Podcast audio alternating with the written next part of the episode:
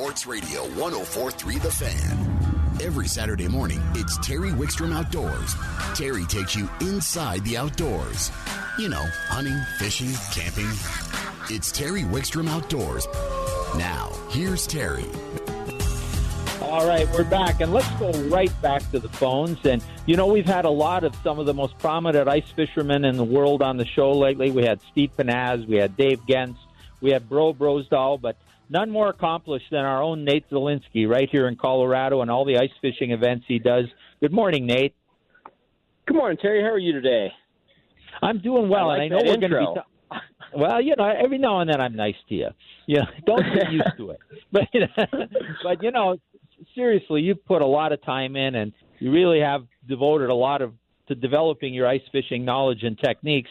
Um, I want to talk, and we're going to talk over the next few weeks about ice fishing, where it's what's going on, where, what presentations. We'll talk some about that today. But while you're on, I want to start out with ice safety. You and I don't always agree on ice fishing techniques and equipment, but if there's one thing we really agree on, is how you approach the ice safely, isn't it?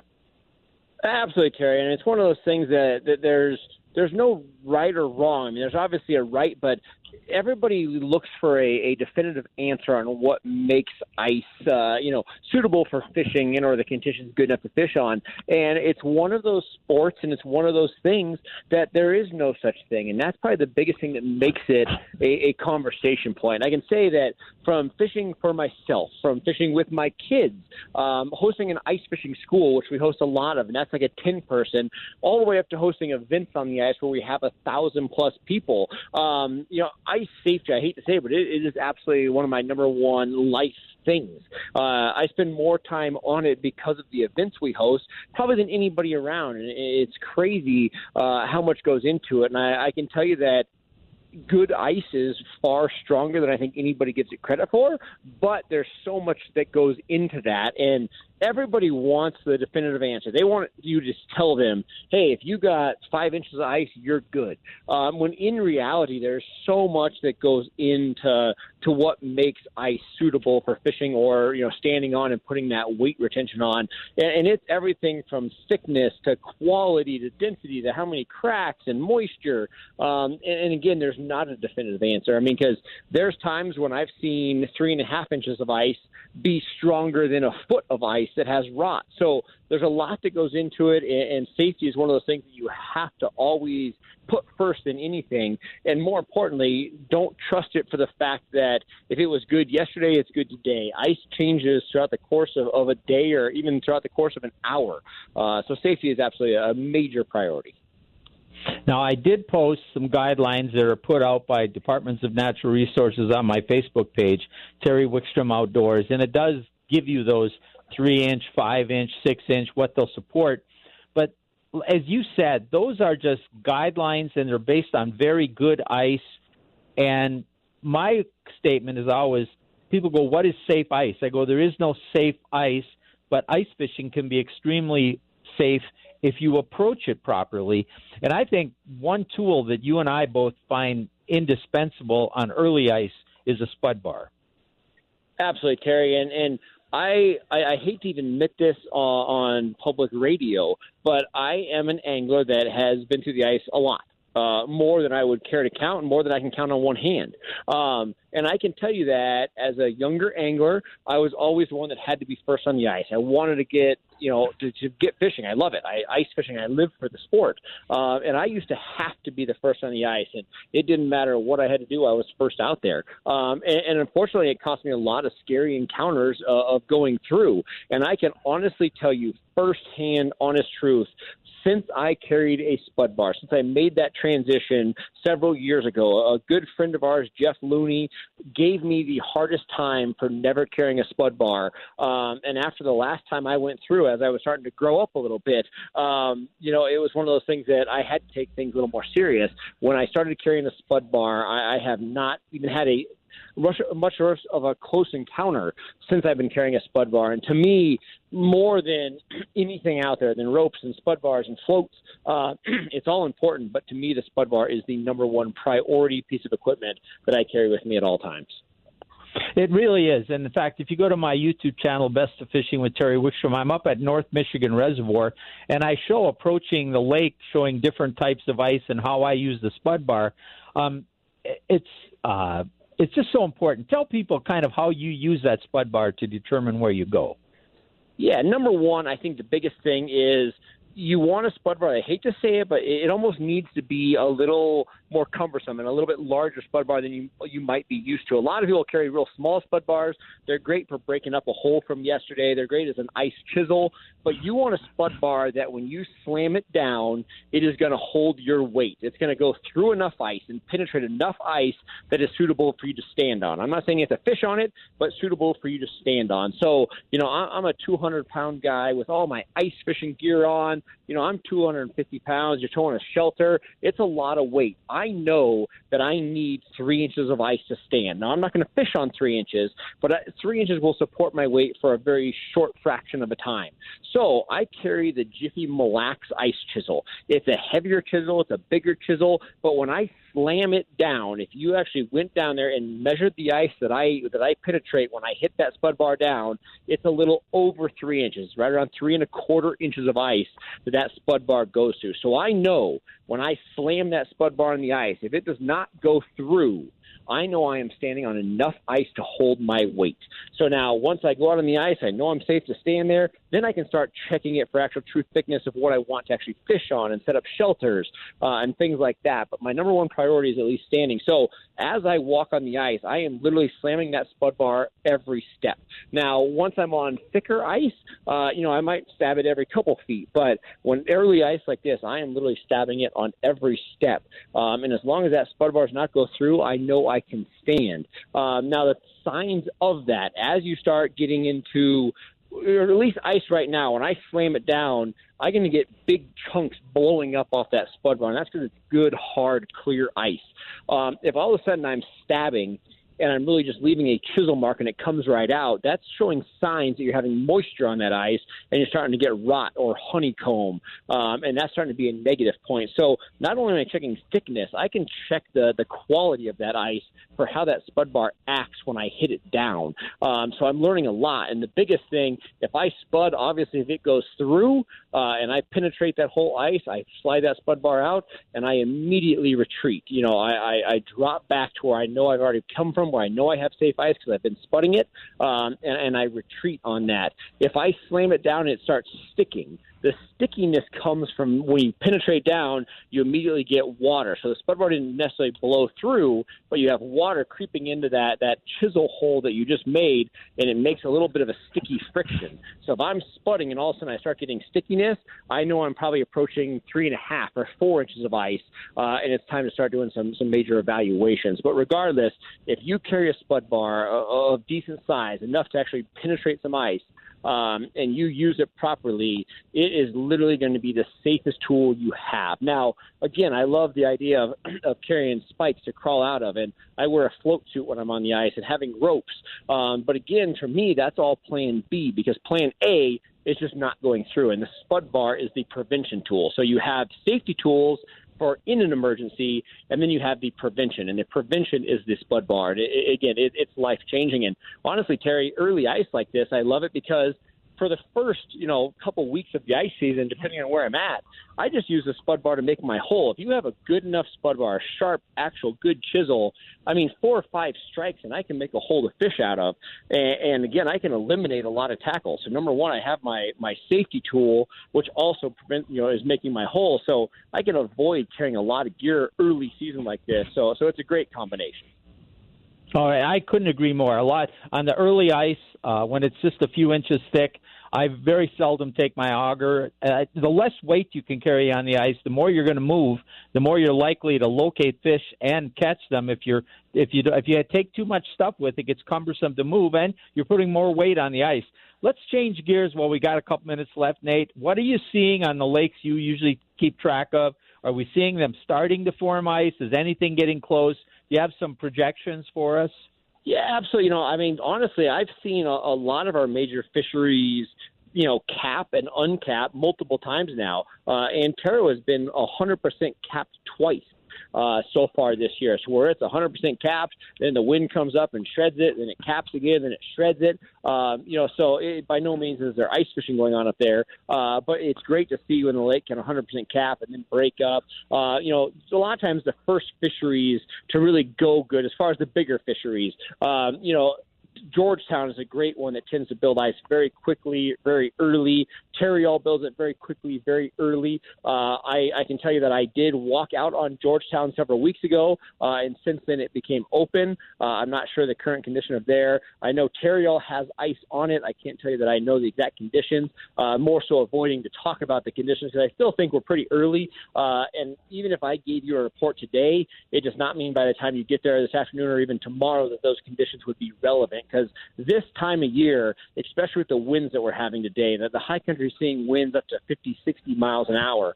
Um, and wind is one of the biggest, absolute shredders and deteriors of ice here in Colorado. So things are changing drastically, but a lot of those fisheries are seeing ice, and I think it's just a matter of of time for a couple of good days with maybe you know mellow winds to, to really lock those fisheries up and be good. And then a lot of the very high country where guys are hiking in uh, into and looking for those really higher elevation fisheries, those have ice. I know of a, a handful of fisheries uh, that are approaching 10 inches of ice in the extreme high country. Uh, so, there, so there definitely is ice fishing around, uh, and more so, we're just starting to have the the topics of let's start talking about it. Let's start starting to get updates because more so than saying right now, I would say in the coming weeks, uh, we're going to start presenting ourselves with a lot more opportunities of uh, fishable waters. Well, and I think the other thing too is in these shoulder seasons, and I brought it up earlier in the show, was you really have to find out as much as you can about any condition before you go because it might be open water, it might be ice. You don't want to show up with your long rods and no way to make a hole in the ice and get up to a lake that's frozen and have to just turn around and drive home. But at the same time, if there's a, there may be an opportunity where those trout are cruising close to shore in open water, and it could be great. So you really have to be aware of the conditions more than any time right now. You have to really be checking ahead. Nate, uh, we've got a few minutes left. What's going on with you and your schools and your tournaments? Absolutely, Terry. We're real excited about it. We uh, we've had uh, numerous, obviously, meeting after meeting uh, with Colorado Parks and Wildlife and state organizations, uh, as well as every, I think, health department, probably in the state of Colorado, uh, about ice addiction this year. Uh, I can say that last week we had some absolutely amazing meetings. I think we developed a plan to, to host events in the most safe uh, unaffecting to the angler's opportunity. Uh, so I can tell you right now, we're very excited. We have permits in hand uh, for four ice addiction events. Uh, we're getting ready to release those hopefully the end of this week. Uh, now we're just kind of updating our website with all of that stuff. Have some minor changes, uh, but we will have three events in Colorado, one in Utah, and again, I, I think it's it's really great. Kind of a few changes that I think anglers are really going to like within the series this year. So we're excited about that. We're in the process right now of, of finalizing all of our ice addiction, or excuse me, our, our ice schools. Uh, I can tell you the first school will be a walleye school. Uh, same thing. We've done a lot of slight changes to make sure that we can can adapt to kind of the current conditions and you know basically things set forth with health organizations to make sure we provide that safe environment. Uh, so everything right now ha- has slight adaptations, but I think everything's going to be in full swing this year. So we're excited about that. Uh, and again, we're, we're working on our website tirelessly to to release that, and then we'll do start doing a lot of updates on our Facebook page, uh, Tightline Outdoors, as we start getting more conditions, uh, things like that. And honestly, I had a lot of people say, you know, they, they want more conditions now. The only reason we don't post a lot of conditions because again, by the time we post them, uh, this time of year it changes so fast. Uh, things could change by the next day, and we don't want to uh, to be an information source putting anybody on, on unsafe conditions. Uh, but as we start getting conditions that we feel are a little bit more stable, uh, we'll definitely be releasing information on all that kind of stuff. And we're going to do a lot of that on this show and my Facebook page too, as far as we hear about stable conditions, try to keep people involved. Last thing, Nate, none of us are going to be appearing at a lot of tackle shops and sports shows this year. Um, a lot of guys are turning to putting information like on Facebook Live. Are you going to be doing some ice fishing on some of your live uh, live events? Absolutely. We'll be doing a lot of live stuff just on the Tightline Outdoors page. Uh, I'm going to be doing a lot of live stuff on the Clam Outdoor or on, on Clam Corporation. So Clam and Ice Team are, are putting together a lot of huge lineups as far as live stuff. Uh, I'll be a part of all those. Uh, so definitely, we'll be putting a, a, lot more focus on some social media, almost seminars, just to, to take place in some of the things that ha- are not going to be going on uh, this current winter or fall. So definitely, we'll have a lot of stuff, and everything can always be found on Tightline Outdoors on Facebook. All right. Thank you, my friend. We will talk to you again soon. Thank you. Talk soon. Yeah. Nate Zelinsky, always a great source. You know, a lot of when we get into ice fishing, well, year round fishing, my YouTube channel has a lot of ice fishing that was filmed right here on Lake John and Dowdy, at Red Feathers and West Lake, up at uh, North Michigan Reservoir, uh, on Chatfield. We've just filmed a lot of ice fishing right around here for the TV show, and that's on the Best of Fishing with Terry Wickstrom on YouTube.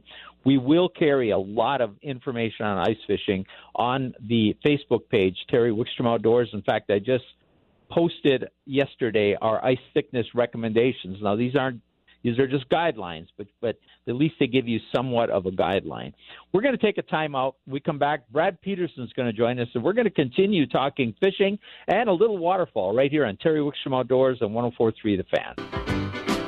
You're listening to Terry Wickstrom Outdoors and 104.3 The Fan. We've been talking a lot of fishing. We're going to talk some more fishing, but then we're going to talk some waterfowl and some shotgunning yet today. Let's go right to the phones. I, I mentioned that we've had some of the most prominent ice fishermen and anglers in the country on the show over the last few weeks, but we have certainly a whole uh, a whole bunch of contributors on this show that are very accomplished, including our current guest, Brad Peterson. Good morning, Brad.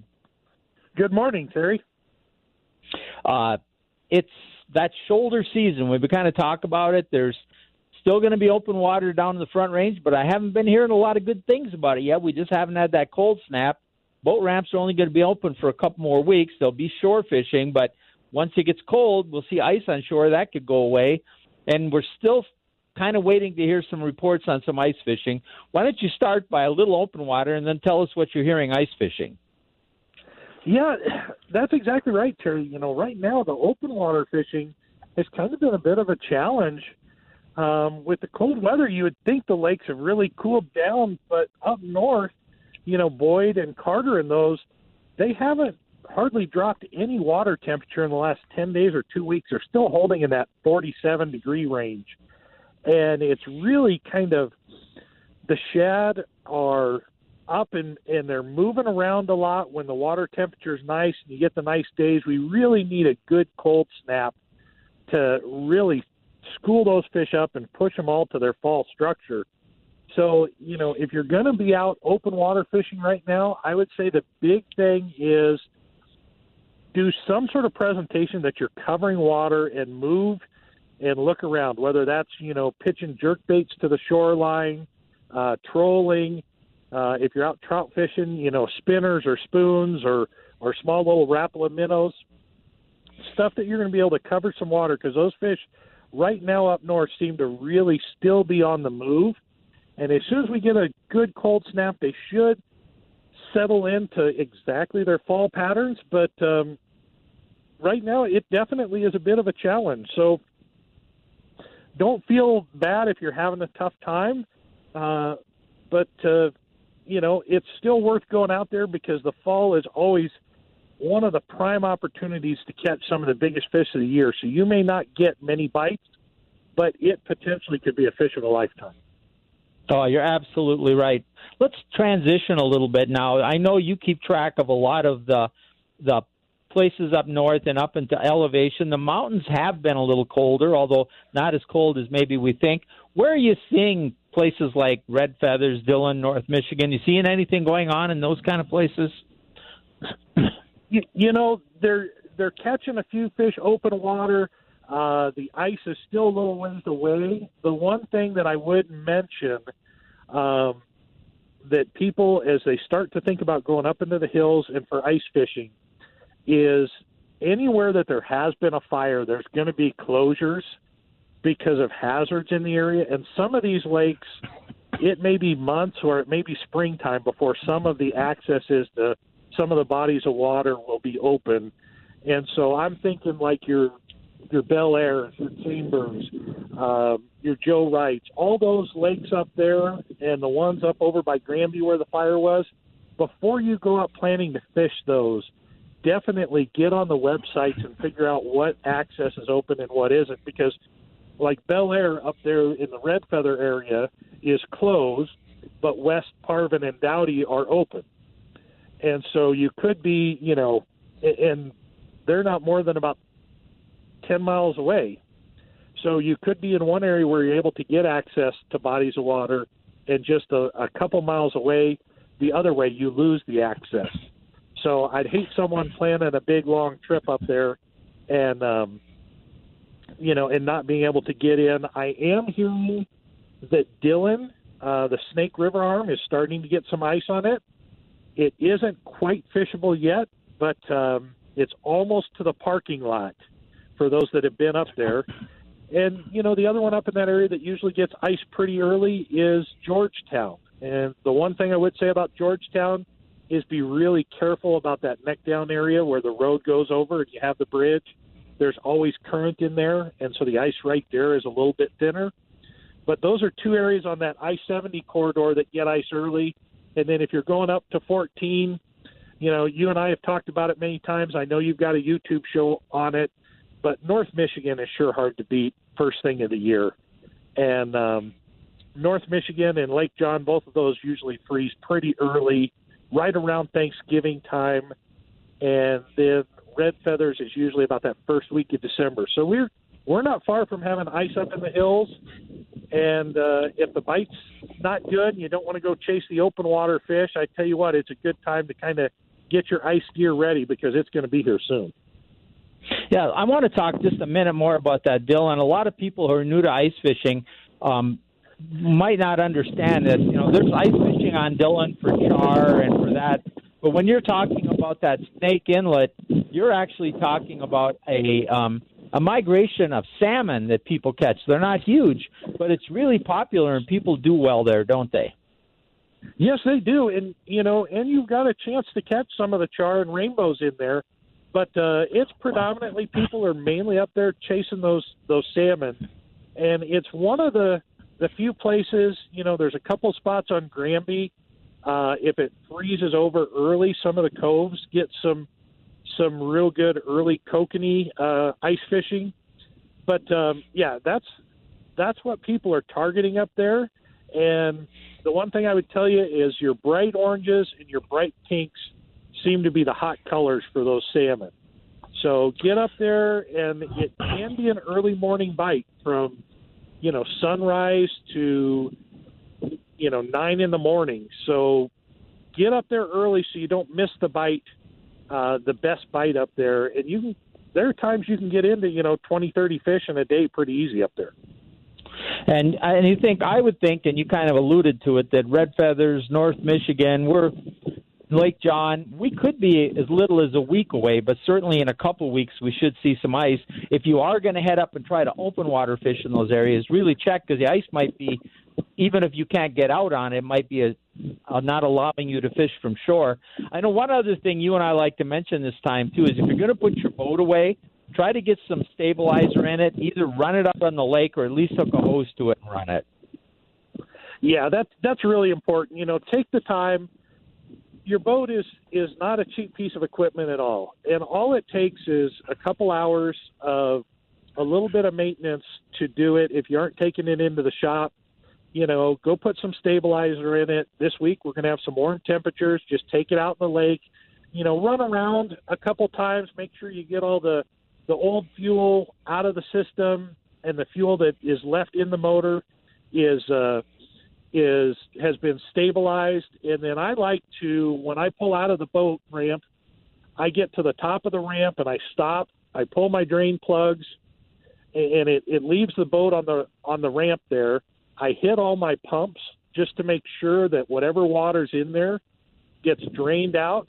And then, um, if you're comfortable with it, you know, go change your lower unit oil. It's a fairly simple process, but that way, if any moisture got in there, it's not going to freeze. And uh, you know, those are kind of the basic things you can do on your own. And if you if you don't want to do it on your own, there's a lot of great marinas around. Um, I do a lot of stuff with Crowley Marina right down there in Denver but you know you can take it in and get it winterized, but just don't neglect your boat in the fall, and it will make a big difference in the springtime when you're ready to go. The last thing you want to do is have a maintenance issue that's keeping you from the water. One last thing, and I just take a couple minutes. I know you've been out waterfowl hunting. What's going on with the waterfowl in Colorado? You know, actually, I'm uh, sitting in a duck blind right now, but uh, we have had a push of birds in with that last uh, snowstorm, but then a lot of the ponds reopened, so the birds have spread out. Uh, but there are birds around. The wind's kind of really moving the birds good today, and so spend a little bit of time scouting, and you can get into good ducks. The goose numbers are just phenomenal. Goose season in the Northeast, uh, if you're east of Highway 85, is open. There's snow geese out by Prewitt, a lot of lesser geese, and the North Front Range season opens next Saturday. And I tell you what, the number of geese I'm seeing in this area reminds me of late December, early January. We are way above our normal numbers for this time of year. So I think opener next weekend for goose hunting is going to be phenomenal. And it looks like a little front's going to come in, so that should also make the duck hunting uh, good as well. So we're right here at the kind of prime time. As soon as our weather decides that fall is going to come and stay, um, the waterfowl hunting should just you should have a good you know two weeks to a month of waterfowl hunting while the seasons are open. All right, we got to run. If people want to go hold you, Brad, for more information or book a trip, how do they find you? You can find me at Brad Peterson Outdoors on Facebook, or you can give me a call at 303 829 3998. All right, my friend, we will talk to you again very soon. Thanks, All right, Brad. thanks, Terry.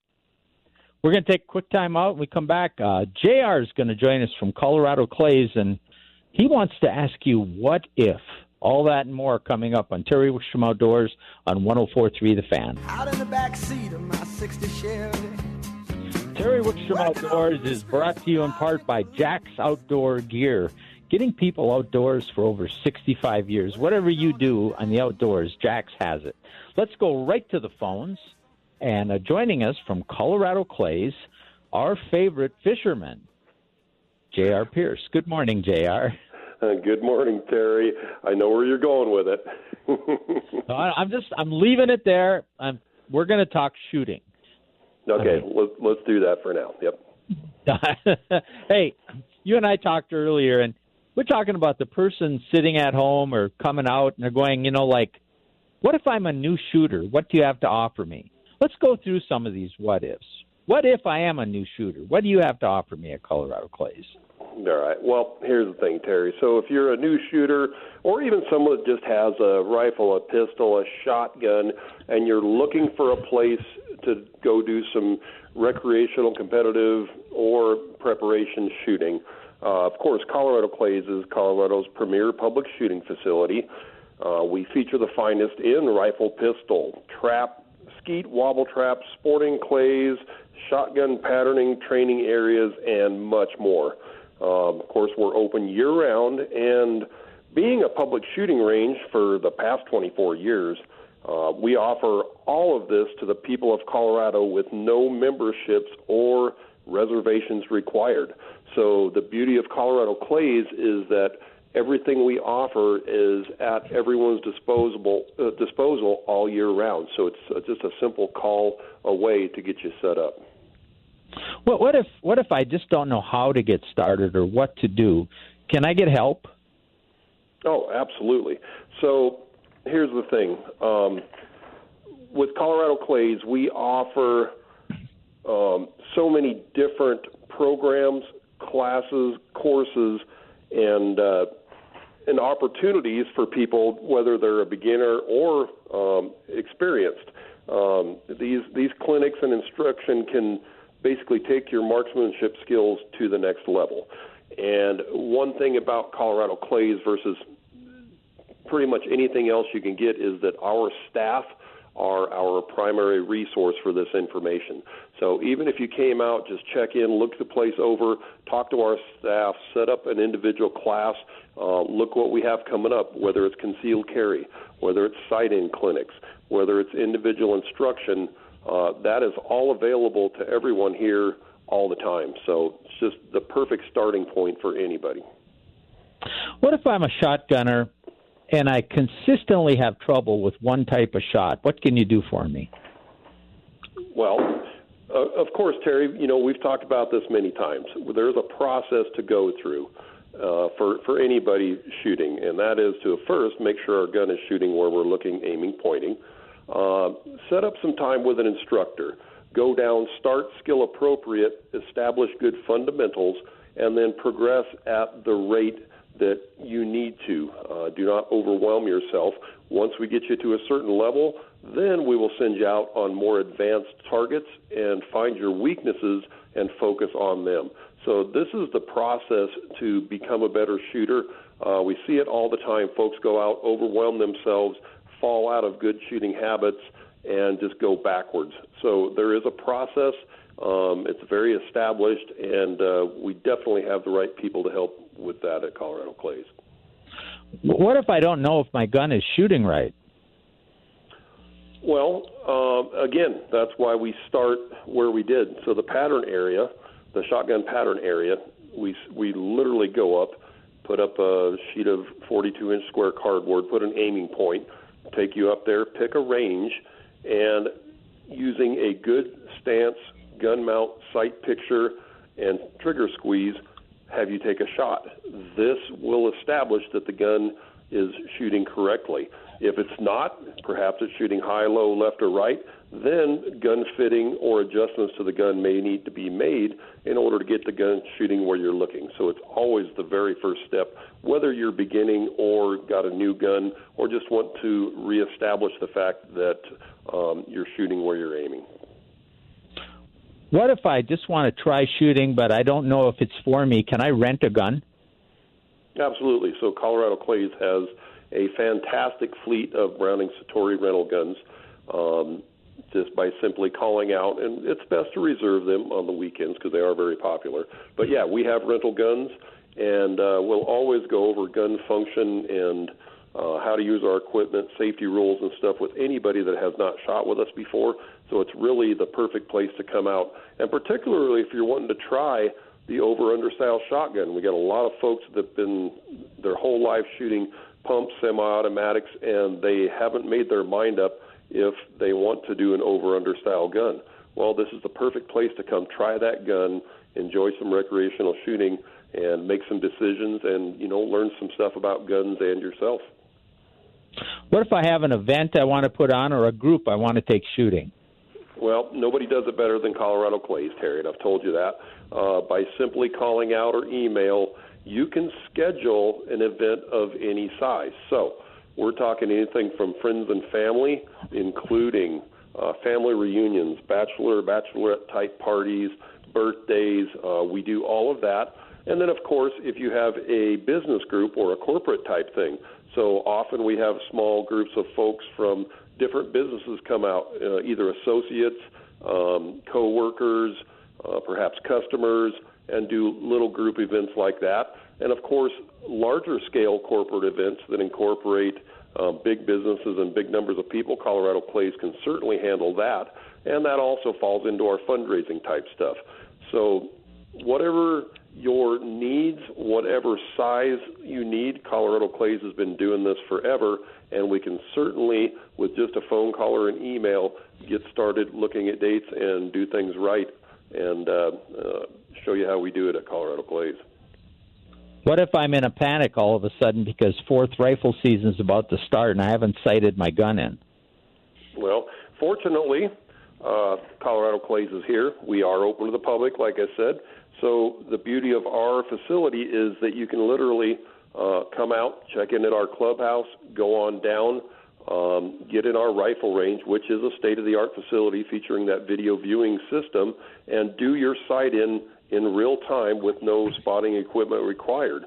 Uh, we do have a variety of types of rests, and then probably the most valuable asset is going to be the fact that you're working with uh, lifelong professionals who are going to be there. We have an RSO on staff all the time, and their expertise is invaluable when it comes time to sight in a rifle. What if I get these annoying pictures of large fish from somebody who doesn't call me till after he's gone? Then you need to go ahead and schedule a lesson. I mean, what else would you do? oh, oh, bang. I couldn't pass that one up, Terry. So, are you guys, uh, for the most part, you're open year round, right?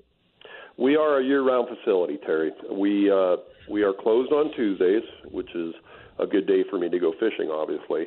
Uh, but yeah, we are a year-round facility. Uh, the only closures will be some holidays, perhaps some event things, and then of course, always in the interest of safety, we watch weather and such. But uh, a simple phone call can establish whether it's the right day. But we're here all year, and we welcome everyone to come see us for sure.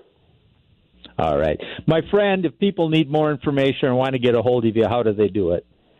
Give me a call three zero three six five nine seven one one seven, or send uh, an email to coloradoclays.com. Go to our website, take the virtual tour, um, but certainly, you know, put us put us on the agenda, and we'll take care of everything you need. And people can come out anytime and just kick the tires and look around, right? Certainly, uh, we welcome that, and a lot of folks do um, come out, check in at the clubhouse, take a tour of the range, uh, see what things uh, you want to bring with you. We got it all covered. All right, my friend, we will get out. I'm going to get you out on the ice this year. Let's do it, Terry. Um, we'll do round two. I'm ready. All right, my friend. You have a good rest of the weekend. We'll talk to you again very soon. Thank you. All right. Thank you. Bye. J.R. Pierce from Colorado Clay. Just great people out there. We just so enjoy everybody out there. They really treat you right. They're just nice, nice people, like all the partners on this show. But we have some really good partners on the show that we love. We're going to take a quick time out. When we come back, we'll wrap things up here on Terry Wickstrom Outdoors, brought to you in part by Jack's Outdoor Gear on 1043 The Fan. Right, you're listening to Terry Wickstrom Outdoors. We're going to wrap things up here. Um, we talked a lot of ice fishing today, and we're going to talk a lot more over the next few weeks. Of course, we'll always cover a variety of topics. There's still open water fishing. There will be all winter, and we won't ignore that. There's going to be hunting opportunities, and of course, always a lot of interesting outdoor information for everybody to kind of help enhance their outdoor activities. But on the ice fishing front, really, this is a great time to take advantage of my Facebook and my YouTube channels. On the Facebook page, just yesterday, I posted some guidelines for ice safety. Now, these aren't hard, fast rules, they're just guidelines, but there's something you should go look at and share with other people, okay? On our YouTube channel, uh, we have, there's got to be a dozen ice fishing shows on our YouTube channel, a number of which were filmed right here in Colorado. We've got one at North Michigan that shows what uh, Nate and I were talking about how to use a spud bar to check the ice safety. It also puts on a clinic on using electronics while you're ice fishing. I had another one on clin- on using electronics at Dowdy where I used a GPS to locate a spot, then use my electronics to fish. We've got Lake John where I show you in a non-portable shelter how to use a type of technique, an active presentation to call in a fish where you wouldn't get it otherwise just passively fishing. So we cover so many. We have walleyes at Glendo. We go uh, jigging spoons for them. So we have just a variety of ice fishing filmed right here in your backyard. In addition to shows with people like Dave Genz, Bro Brosdahl, Greg Clusiau up in the Minnesota area sharing tips and techniques. So there's a ton of ice fishing information on the best of fishing with Terry Wickstrom. And on Facebook, I'll probably repost the podcast of Nate and I today with the uh, safety information. I think that's so important. We'll put that on our Facebook page, uh, Terry Wickstrom Outdoors. We'll tell you what's coming up in the next few weeks. We'll go back and cover some of the topics we've covered. We'll put links to podcasts and links to um, links to other information like on our uh, YouTube channel, and we'll put links to articles I've written on ice fishing over the years so you can go review those. So we're going to have a lot of information. So follow us on Facebook at Terry Wickstrom Outdoors. Follow us right here at Terry Wickstrom Outdoors on the Fan every Saturday morning at 9 o'clock. I want to say thanks to Kyle for keeping this running with these situations where we broadcast remotely. Thanks to Karen for setting it all up and the communications they bring us. We'll let the Eagles take us to the top of the hour and the Masters Golf Tournament on 1043 The Fan.